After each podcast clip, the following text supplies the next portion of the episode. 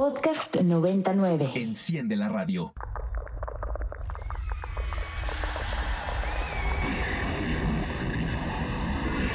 Radio Mórbido.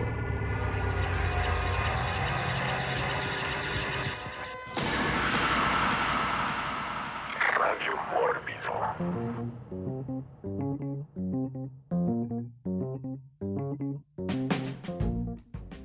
Bienvenido, bienvenido y bienvenidas todos y todas y todes, ¿por qué no? Digámoslo, un programa más de Radio Mórbido.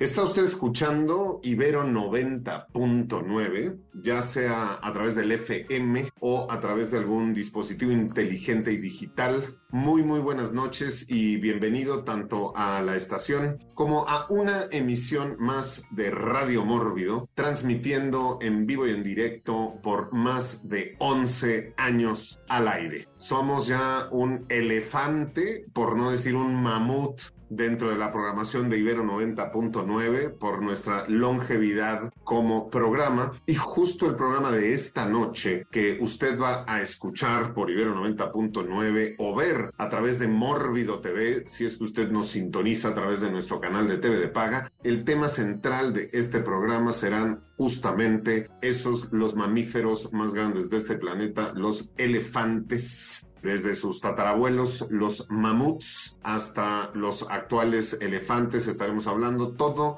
lo que hay y existe en la historia, en la religión, en la literatura, en los cómics, en los videojuegos, en las películas, este, acerca, acerca de los elefantes y claro, por supuesto, también en la música, que sorpresivamente eh, hay mucho, mucho tema eh, musical que tiene que ver con elefantes y no, desde ahorita lo adelantamos, de el grupo Elefante no habrá ninguna canción en el programa de Radio Mórbido de hoy. Le recordamos nuestras vías de contacto en todas las redes sociales, incluyendo TikTok. Ya nos pueden encontrar en todas las redes sociales como Mundo Mórbido, en TikTok como Mórbido Fest. Y pues en TikTok ya le entramos porque pues hay que darle información a los chinos porque pues son los que van a, ¿no? Este, gobernar el, el planeta muy próximamente. Entonces ya también le entramos este, a, esta, a esta situación. Nos encuentran como Mundo Mórbido en todas las redes sociales, pero específicamente en la red social de Twitter con el hashtag Radio Mórbido. Nos puede usted ir comentando a lo largo del el programa todas sus cuestiones relacionadas con el programa mismo y con los elefantes que es el tema de hoy. Y me da mucho gusto presentar esta noche que no, no tenemos a el equipo completo, pero pues por lo menos aquí hay tres elefantes agarrándose de su colita caminando ahí en medio, en medio de la estepa, de la estepa este, africana. Me da mucho gusto darle la bienvenida a este, el elefantito de esta oficina, Enrico, Enrico Wood. Buenas, buenas y paquidermas noches a todos. Pues nada, aquí vamos a estar hablando de estas bestias ¿no? salvajes. Muy bien, y le damos la bienvenida al doctor Medina, que se acaba de conectar, este, así como a toda la gente que nos está escuchando en estos momentos en vivo, Carolina Peláez, Marga Carintia, Cris, Alfredo Lira, este, del Mórbido Zombie Club, allá hasta León, Raje Sabo, eh, y Charlimbita Bebé Kawaii. Yo así no le puse, ella se puso solita. Bienvenida Charlimbita a este, a este programa. Y le damos la bienvenida a ese alpaquidermo de la crítica cinematográfica en México, ese que se la pasa dándole pisotazos a todos, a todos los wokes, Eric Ortiz. Hola Pablo, Enrico.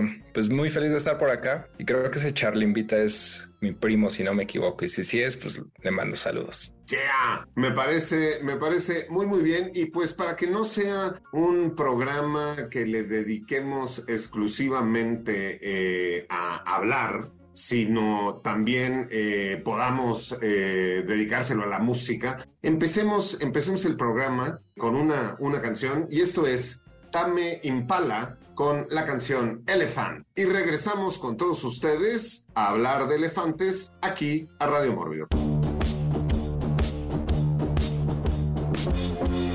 Y esto fue Tame Impala con Elephant, que es justo el tema del programa del el día de hoy, los elefantes. Y podríamos empezar con la definición porque los elefantes, elefantiade, son una familia de mamíferos. Antiguamente se clasificaban junto con otros mamíferos de piel gruesa en el orden, ahora inválido, de los paquidermos. Existen eh, hoy en día tres especies y diversas subespecies. Entre los géneros extintos de esta familia destacan los mamuts. Los elefantes son los animales terrestres más grandes que existen en la actualidad. Vamos a hacer una primera ronda, como siempre, hablando de pues, nuestras primeras impresiones, nuestros primeros elefantitos en la vida y empecemos con Enrico Wood. Primera vez que vi un elefante fue eh, en el zoológico de Chapultepec y eso habré tenido yo como unos 7, 8 años tal vez. Y pues sí, es como de esas veces en donde te impresiona ver algo que normalmente veías en la televisión. De hecho, había visto más versiones en caricatura de elefantes que versiones tipo live action. Recuerdo que estaba este show de Actari, el de Clarence León Visco, no eran los, los reruns de aquel entonces que pasaban en la tele. yo veía los elefantes y todo esto. Y pues, también me acuerdo del el intro de este, los, ¿qué se llamaban?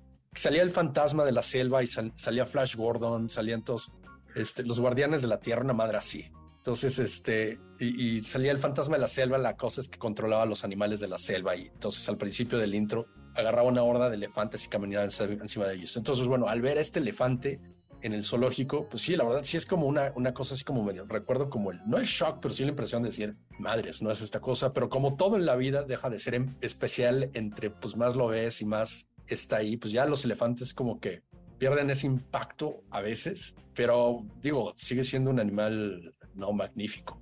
Muy bien, eh, primeros elefantes, eh, Eric Ortiz. Pues digo, yo cuando era niño, si recuerden, en su momento me llevaron al, al African Safari o algo por el estilo, creo que estaba en Puebla. Entonces seguramente vi, vi elefantes ahí, pero creo que siempre los he asociado con, o sea, por su misma grandeza, como, como que no, no deberían de estar ahí, ¿no? Ni en un zoológico, ni en un safari como este, mucho menos en un circo, ¿no? Entonces, y ahorita lo iremos comentando, la mayoría de, bueno, sí, una gran parte de las películas de las que vamos a hablar tienen que ver con esto, ¿no? Como esa figura del elefante explotado y súper triste y demás. Entonces siempre lo he asociado con, con eso. Bueno, em, yo tendría que decir que, pues digo, fui niño en los setentas eh, y entonces a mí sí me tocó, pues todos los circos a los que fui eran circos con elefantes y además pues me tocó subirme al elefante porque siempre buscaban a el niño que participara del público y mi papá siempre era de aquí, aquí, aquí y entonces aventaba a Pablito y yo feliz, además arriba el elefante, jalándole las orejas y lo que pudiera. Entonces sí fui niño de elefantes, pero también, y le dedico este programa a Marga, que el elefante es este, su animal favorito y tiene una gran colección.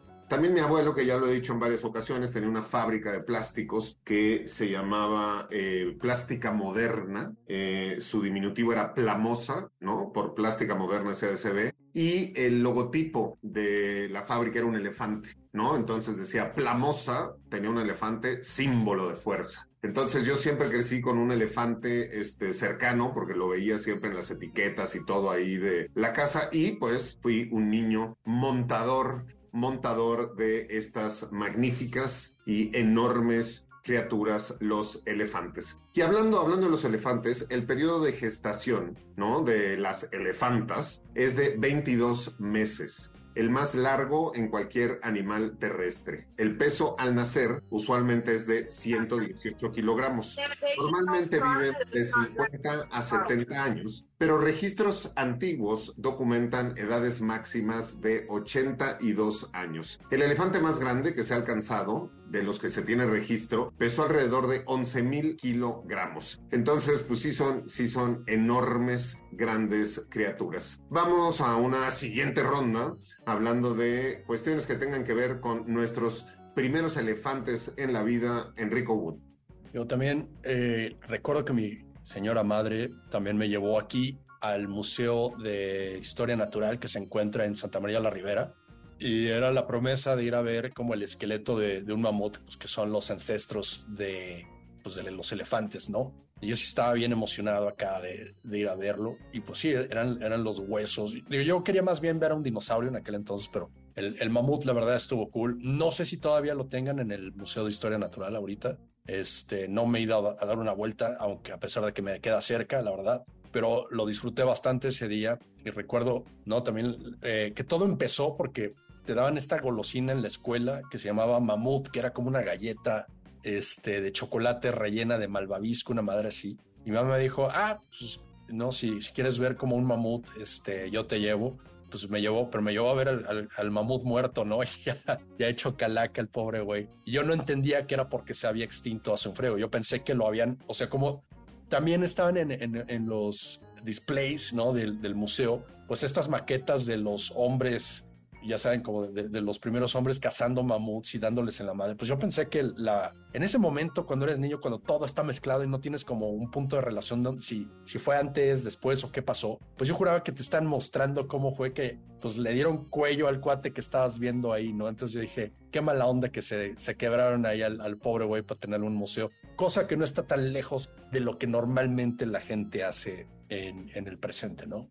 Muy bien, a ver, hay elefantes, eh, los elefantes los ubicamos por ser enormes, salvo en algunas películas de las que hablaremos donde los hacen miniatura, pero también existió ¿no? Un elefante muy, muy pequeño, el elefante más pequeño este, que ha existido, que era alrededor del tamaño de un elefante cría, así era en su edad adulta, o de un cerdo grande. Es una especie prehistórica que existió en la isla de Creta, Elephas creticus, durante el Pleistoceno. O sea, había un mini elefantito, pues que si no se hubiera extinto, seguro hoy lo veríamos pasear por la Roma y la Condesa, este, junto con los pugs y los chihuahuas y los cerditos.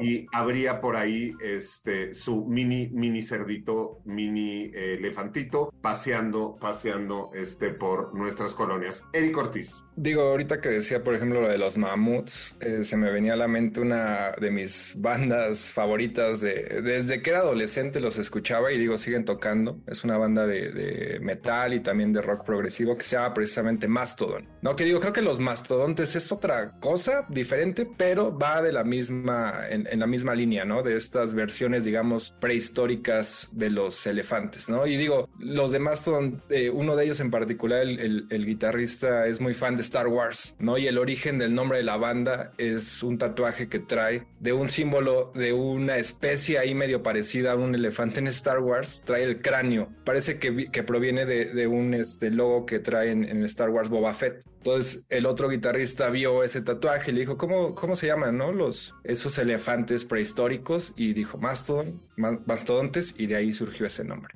¿Cómo que cómo se llama? Pues que no fue a la primaria el, el, compañero. No, no, no. Es que, no, luego los rockeros. Y por eso, usted que nos escucha por Ibero 90.9 en estos momentos, tenga en cuenta que la gente famosa, actores, cantantes o lo que sea, y ahora influencers, no, no, no son personas de las que debemos de respetar su opinión. No saben nada, ¿no? ¿Cómo se llaman esos elefantes? No, no, no, qué cosa, qué cosa tan triste. Pero como Radio Mórbido también es un programa educativo y para que toda la gente que nos escucha, sobre todo en México, pero en toda América Latina, aprendan algo el día de hoy. Y ya que hablábamos también del de el postrecito, el pastelito del el mamut, eh, y de cuando éramos niños y estamos todavía en la ronda de nuestras infancias y nuestros primeros elefantes, vamos a ponerles a continuación una canción que la mayoría de las personas, es más, todas las personas en América Latina reconocen y relacionan automáticamente con algo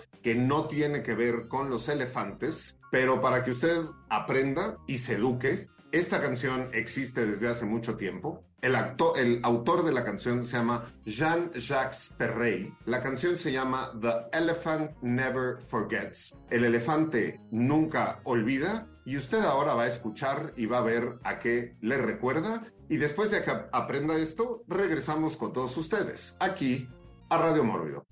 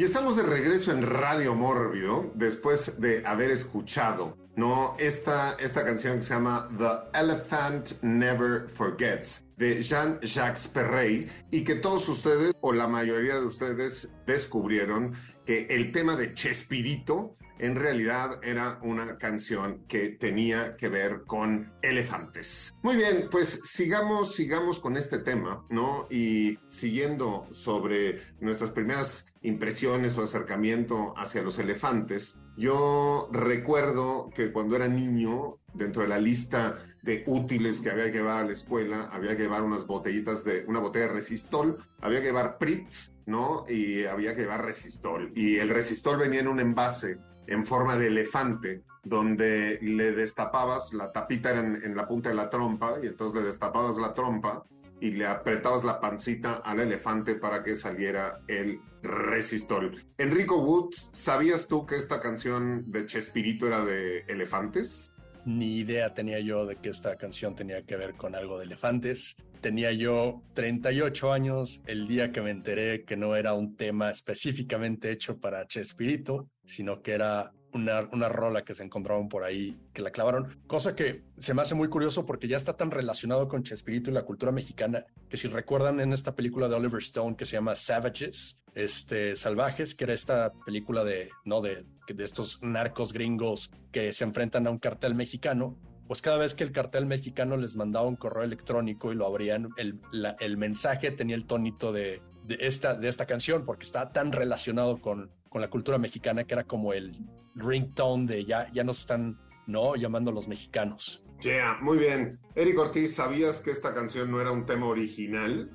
No, no, de hecho, o sea, yo sí veía en su momento cuando era niño, sí me tocó ver obviamente el Chavo y todo en el 5, si no me equivoco, pero no, ni idea.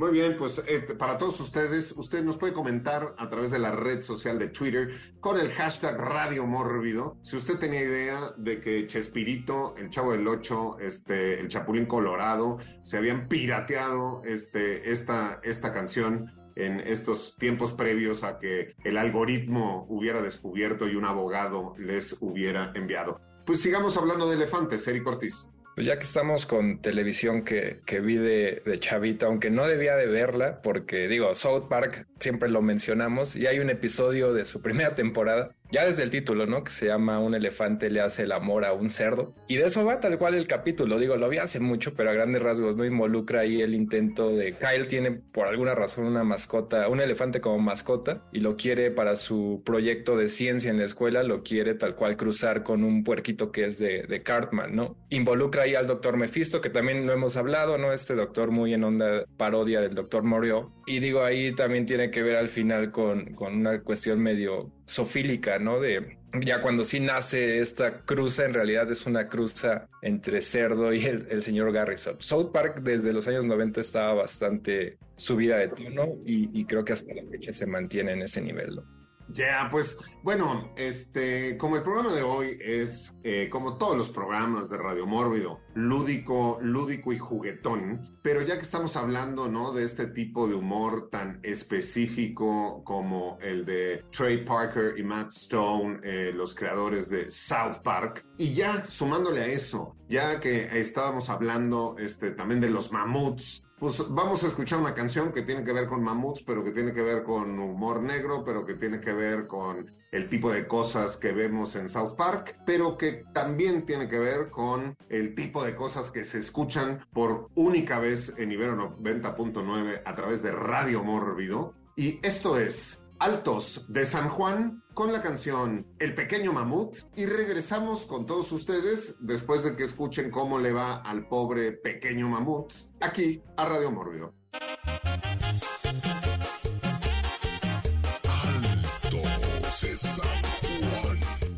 Y estos fueron los Altos de San Juan con la canción El Mamut que pues quizá era el último mamut que quedaba en la Tierra, pero pues con esos amigos te acabó, acabó con la extinción, extinción absoluta. Y ya que hablamos de mamut y sus amigos, pues imposible no pegarle al leimómetro con eh, esta película de La Era del Hielo, ¿no? O esta serie de películas de La Era del Hielo, este, donde pues justo sale un mamut con sus amigos y bueno, a mí la ardilla es la que mejor me cae y que solo sale al principio de la película y luego no vuelve a salir. Este, pero ahí está una película que ejemplifica, ejemplifica a los mamuts. Eh, Enrico, Enrico Wood, bueno, así como también de primeras impresiones, así de la niñez, también me está acordando, como decía Eric, de, de estas cosas que, que, no son para niños, pero pues igual eran accesibles a esa edad. En los 90, si recuerdan, ¿no? La línea de figuras de acción, de ultra acción, como les decía Todd McFarlane, el creador de Spawn,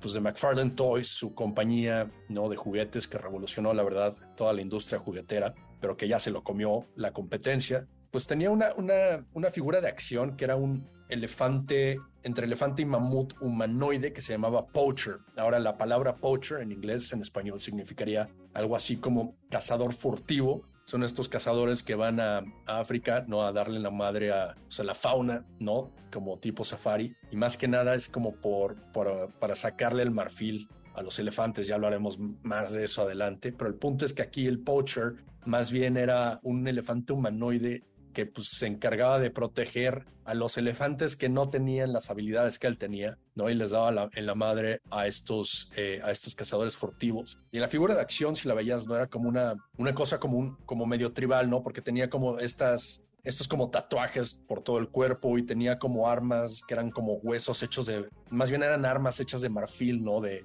de otros hermanos caídos, ¿no? Que, que, iba recolectando. Y también tenía como fusible, eh, fusiles de cacería que le había quitado algún, algún güey que iba en safari, ¿no? Y, y, se, las, se las adueñó. Y pues si ustedes se preguntan si salía en el cómic de, de, Spawn, pues no, son, eran figuras de acción que luego el equipo de McFarlane Toys pues se sacaba de la manga como para poder llenar las, este, pues, las líneas, ¿no? Que sacaban en como temporadas más bien, eran como, les llamaban series. Y algo así como cada seis meses salía una serie nueva de estas figuras de acción de Spawn. Y pues una de ellas pues fue este, el Poacher, ¿no? Y era un, una madre así de plástico gorda. Y más adelante, como casi 20 años, y me, me acuerdo hace que fue como tres años, volvieron a sacar una nueva versión de Poacher porque eran como los grandes éxitos, eh, pero con una nueva cultura, ¿no? Hicieron nuevos moldes con más detalle y todo, ahora que la tecnología de, de figuras de acción ha avanzado, y pues hicieron como un, una serie de grandes éxitos de las figuras de,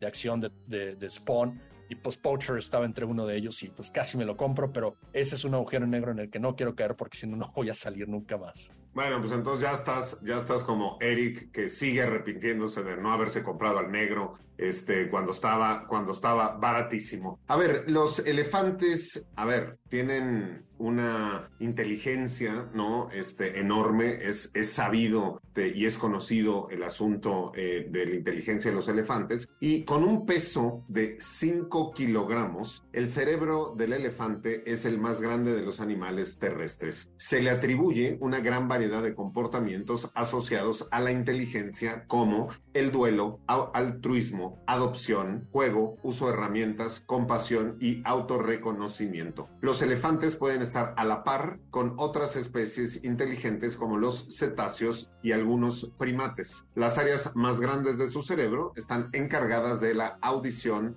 el gusto y la movilidad. Eric Ortiz. Pues nada, rápido para complementar lo de la era del hielo. Digo, también es de mis películas, uno en particular, de mis películas que de mi época, ¿no? Creo que, creo que era decente, ¿no? Y e, ese mamut que se llama Manny también tiene una relación este, complicada con los seres humanos, porque también tiene un trasfondo bastante turbio, bueno, oscuro, ¿no? Trágico de que, pues, obviamente los humanos cazaron a su familia. Entonces, esto me lleva a otra onda de los que seguramente hablaremos, ¿no? De los cazadores y también estaba recordando a otro capítulo de, de otra serie que siempre mencionamos, de Los Simpson, donde también hay un capítulo donde Bart, por alguna razón, gana un elefante, le dan de regalo, si no mal recuerdo, en, un programa de radio y se lo lleva a su casa. Obviamente, no eh, se dan cuenta, sobre todo Lisa y demás, que pues no lo pueden tener ahí y eventualmente Homero lo, lo quiere vender y, es evidente que el que lo quiere comprar es un traficante de marfil, precisamente. No, ya de eso va el episodio. También me acuerdo un, hay un una subtrama en ese episodio donde al perro y a, Huesos y al gato les da un montón de celos el, el elefante y empiezan hasta a aprender, creo que a tocar el piano y luego hasta hablan, ¿no? Entonces digo, es, es, es bastante, es, la época dorada, ¿no? De los Simpson, todavía esa en los 90. Pues está usted escuchando Radio Mórbido por Ibero 90.9. Si quiere usted participar, participar en nuestro programa ahorita mientras nos escucha o mientras nos está viendo a través de Mórbido TV, lo puede hacer en la red social de Twitter con el hashtag Radio Mórbido y compártanos ahí los elefantes que lo han acompañado a lo largo de su vida. Y le damos la bienvenida a Irene, Irene Barrientos, que llegó y dice, jaja, justo llegué a la mejor canción de todas. Pues como siempre, Irene llegando en los mejores, en los mejores momentos. A ver, los elefantes, ¿no? Tienen lo que nosotros conocemos como trompa, pero en realidad es que presentan una prolongación nasal muy desarrollada denominada proboscide, que gracias a su desarrollada musculatura tiene 150 mil músculos, les da una gran movilidad y sensibilidad. La trompa es la función, es la fusión de la nariz y el labio superior del elefante y le sirve para muchas cosas, además de respirar y oler. Es tan sensible que puede distinguir formas y texturas al tocar algo emite sonidos que se conocen como barritos de diferentes tipos, incluyendo infrasónicos. Con ella recoge comida, ya sea del suelo o hasta de 6 o 7 metros de altura. La usa para aspirar agua que luego pone en su boca para beber o echar en su cuerpo para refrescarse. A lo largo de la trompa corre el canal nasal, y como tiene el mejor olfato del mundo, la levanta en el aire a fin de percibir olores olores lejanos. La trompa de los elefantes, ¿no? Es como un tropo en sí mismo, como diría, como diría Nico Ruiz. ¿no? Y le hemos podido ver este, en infinidad, tanto de películas cómicas como de películas que tienen que ver con este, Tarzán o cuestiones que tienen que ver con los safaris, o en los mismos circos, ya sea para bien, que la usan para ayudar a alguien a subir, o ya sea para mal, de que agarran a alguien y lo azotan cuando ya están hartos de sus entrenadores.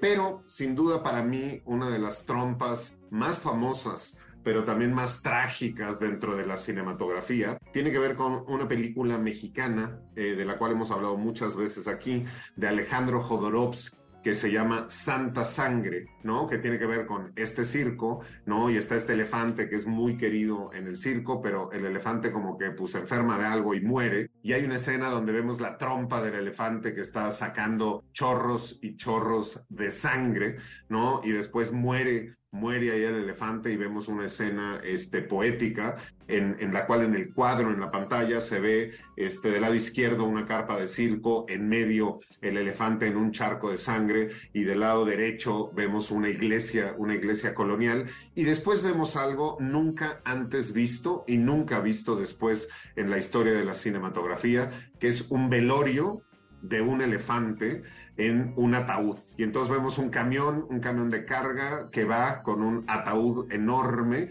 y va una procesión fúnebre frente a él, este, que incluye a payasos vestidos de negro, este, llorando, que incluye a Telma Tixu, ¿no? Una mujer este, de amplias caderas y completamente tatuada, ¿no? Y que va semidesnuda en tacones, y pues que van, van haciendo la procesión fúnebre de este elefante que murió, para después irlo a tirar a una barranca ¿no? Este, que la locación fue en lo que hoy es Santa Fe, y entonces van y tiran en la barranca al elefante y se ve cómo, ¿no? Se despeñan de eh, una como villaviseria de puras cajas de casas de cartón, se despeñan hacia el fondo de la barranca cientos de personas con cuchillos, navajas, hachas, a despedazar al elefante para comérselo, comérselo después. Una de las películas con elefantes este, más trágicas y más únicas Santa, Santa Sangre de Alejandro Jodorowsky.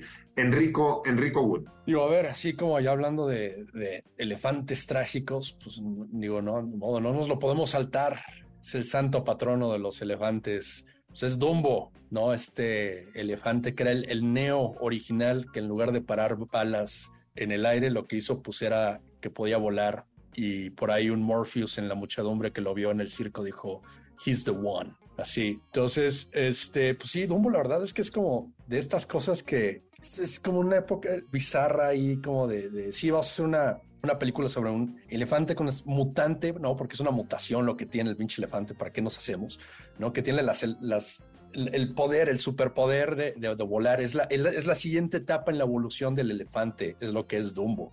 Lo, que la gente no se da cuenta de que eso es lo que esta película habla. Es, como Dumbo, es como un X-Men, pero en animal. Eso es lo que era esta cosa, ¿no? Y digo, obviamente está la escena famosa en donde un montón de cuervos, eh, que pues ya ahorita como lo, los eh, misguided wokes, porque yo sí creo que hay tal cosa como rightful woke, ¿no? Dicen que eran, eran, no eran cuervos, eran negros, ¿no? Porque les decían el Jim Crow en aquel entonces. Pues le dan aquí como, este, de, beber, de chupar alcohol al, pobre elefante y alucina toda esta secuencia, ¿no? Este, bastante eh, famosa por ser como de, la, de la onda, ya saben, groovy de, del momento un poco antes de los, de los 60 y este, pues todo el mundo llora porque pues la mamá de Dumbo se pone rejega y trata de proteger a su hijo de, de los abusivos que le jalan las orejitas y pues al final pues todo se soluciona porque Dumbo hace uso de estos superpoderes que le dan sus genes extraños y se vuelve como la sensación en el circo, la superestrella y pues sigue siendo un esclavo al final de cuentas, pero pues con varo y privilegios, ¿no? Eso vendría siendo. Y ya ni que hablar de la eh, no del remake que hizo Tim Burton, porque pues ya eso es prueba de que la colegiatura de los hijos con Elena Bonham Carter ha de estar como muy cara, porque ese pobre güey se ha vendido y se seguirá vendiendo, o no sé si planea comprar una isla desierta o qué, pero pues sí, entre, entre él, pero yo creo que Guy Ritchie se recuperó, porque recuerden que hizo Aladdin, una película que también tenía este, elefantes, pero bueno, Tim Burton lo perdimos hace mucho. Muy bien, digo, a ver, Dumbo, Dumbo tiene el elefante con capacidades especiales este, ¿no? Para este, no, no herir susceptibilidades, aunque este es el momento donde le recordamos a todos los veganos que no escuchen un programa este, sobre elefantes porque se va a poner, se va a poner duro al rato, este, que hablemos de lo que los seres humanos hemos obligado a los elefantes a hacer.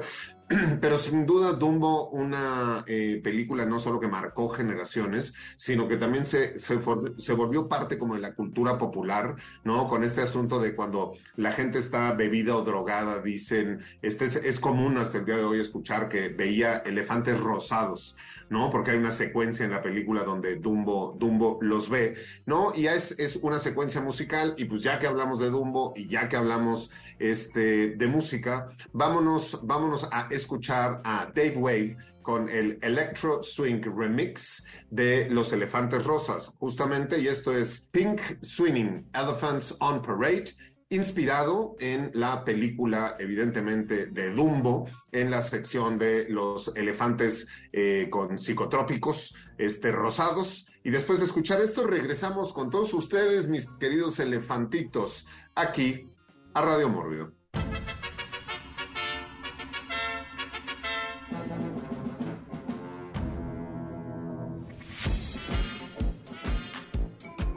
Y estamos de regreso en Radio Mórbido por Ibero 90.9, después de escuchar el Electro Swing Remix The Elephants on Parade, basado, inspirado eh, en la película de Dumbo. Eh, Dumbo de Walt Disney, eh, evidentemente la película animada, que sí la vi, este, la película de Tim Burton de live action, en la vida la vi y no la pienso ver, ni aunque sea la última película del mundo. Eric, Eric Ortiz.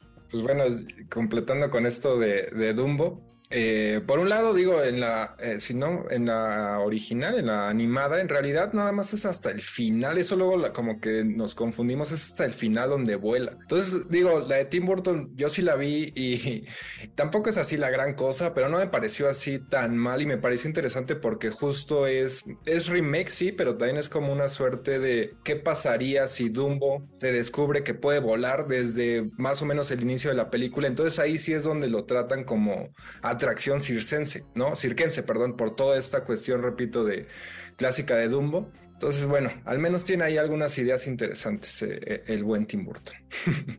Yeah, muy bien. A ver, los elefantes, y esta es una de sus maldiciones absolutas, digo, desde que estamos los humanos, pero los elefantes también poseen colmillos, que en realidad son incisivos, salen de su mandíbula superior y crecen curvos a los lados de la trompa. Les sirven para abrir camino marcar árboles, ¿no? Para eh, marcar su territorio, excavar y para atacar y defenderse en caso necesario.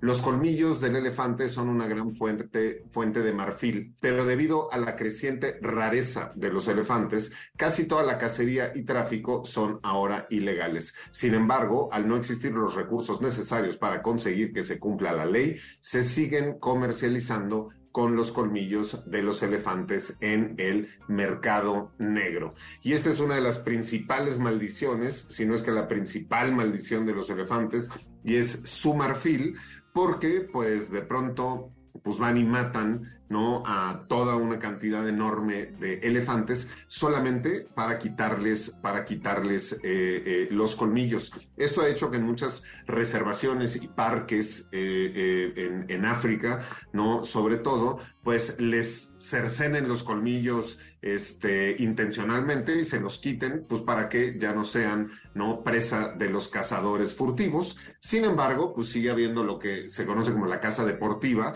o este como yo lo diría, ¿no? Gente imbécil que todavía tienen, ¿no? Como ganas de ir y matar a un elefante con un rifle este, de alto poder escondidos desde su camioneta o desde un árbol y hay por algún extraño motivo en la vida que esto le prende a la gente, incluyendo al que fue en su momento rey de España, ¿no? Y que se hizo todo un escándalo recientemente, pero no entiendo a la gente que le gusta la cacería y que le gusta ir a matar elefantes. Todavía si dijeras, ¿no? Como en los toros, a ver, pues sácalo contra el elefante con una, ¿no? Una capita y un cuchillo, pues todavía habría, ¿no? Una, una, cuestión más interesante, pero con rifles de alto poder, la verdad son gente subnormal a las que les gusta esto. Pero la cacería de elefantes es uno de sus peores peores eh, eh, motivos por los que están prácticamente ¿no? en peligro de extinción continuamente. De pronto sube el número de elefantes, se estabiliza y luego pues sube el precio del marfil y entonces pues ahí van unos subnormales a quitarles esto y sobre todo porque los chinos ¿no? Lo utilizan en toda una serie de, de, cuestiones medicinales y entonces, ¿no? Pues que si ya no tienes una buena erección, pues tómate un té de polvo de colmillo de elefante y toda una serie de cuestiones. Entonces, como verán, los chinos también son una de las peores maldiciones del el mundo. Y saludos a todos los chinos que nos están escuchando a través de las redes sociales. Eh, Enrico Wood. Digo, esto, esto me recuerda un poco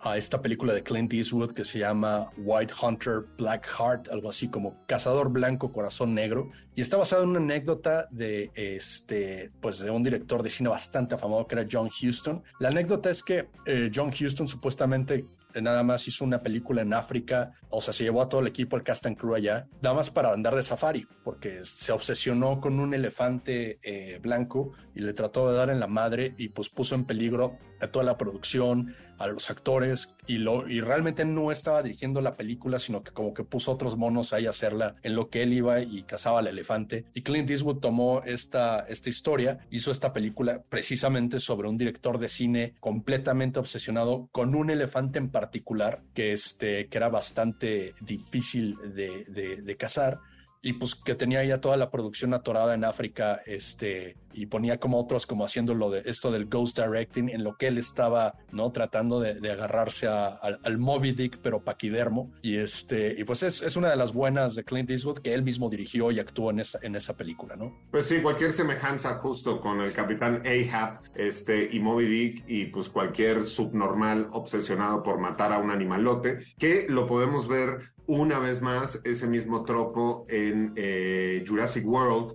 ¿no? Donde el cazador furtivo que llevan para atrapar a todos los dinosaurios dice, a mí no me paguen mi sueldo, a mí nada más déjenme cazar a un T-Rex macho, porque es el animalote más grande y más malote que yo quiero matar porque soy un subnormal con pene pequeño.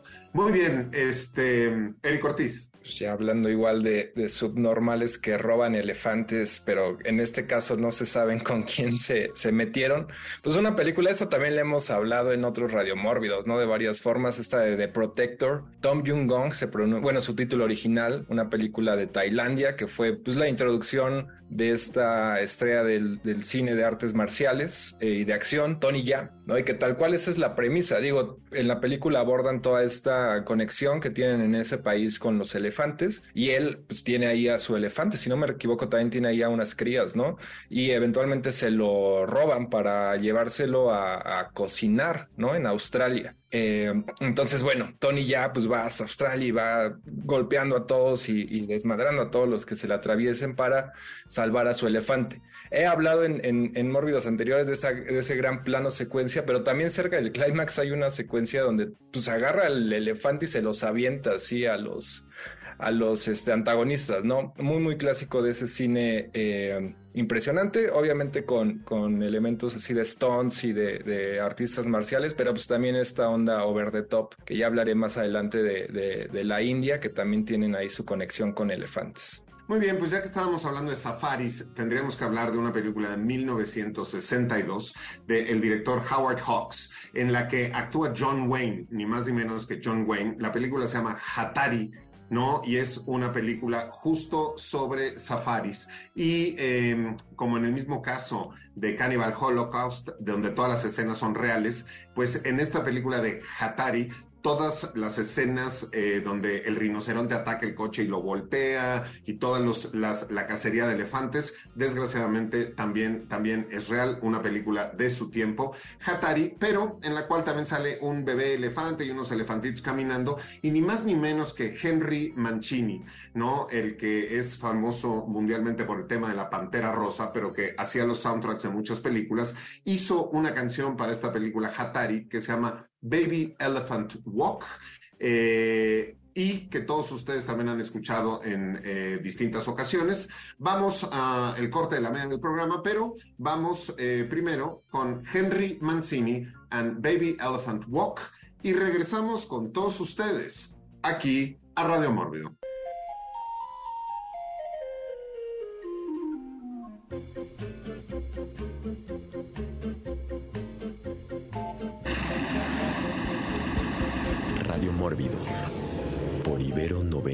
90.9. 20 años. 20 años de Ibero 90.9. 20 años de Ibero. Para más contenidos como este, descarga nuestra aplicación disponible para Android y iOS o visita ibero909.fm.